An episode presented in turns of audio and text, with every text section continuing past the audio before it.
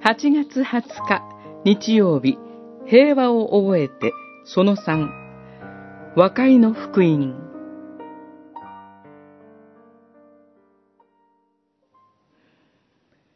実にキリストは私たちの平和であります。二つのものを一つにし、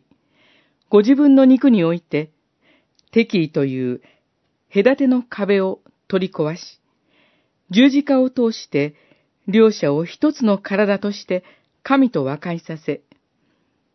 十字架によって敵意を滅ぼされました。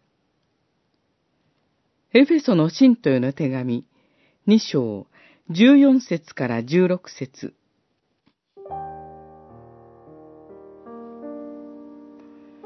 ユダヤ人と異邦人との間に、敵意という隔ての壁がありました。それは異邦人が神の戒めである律法を知らず、割礼の儀式などを実行しなかったからです。それゆえにユダヤ人は異邦人を軽蔑していました。しかしながら、主イエスは十字架を通して敵対する者同士を神のもとに一つに和解させ、敵意を滅ぼし、平和の福音を告げ知らせました。キリストの十字架によって、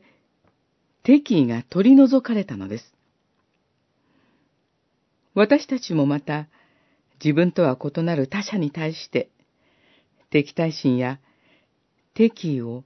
時に抱いてしまうものです。人間の罪深さがそこによく現れていることを認めないわけにはいきません。聖書が意味する平和とは、非常に幅の広い、また眼蓄に富むものですが、敵対し、対立し合う者同士の間の敵意という隔ての壁が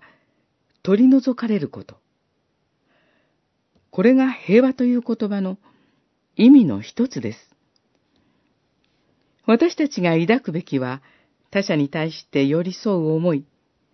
他者を重要し、共感する姿勢、そして、隣人愛の実践でありましょう。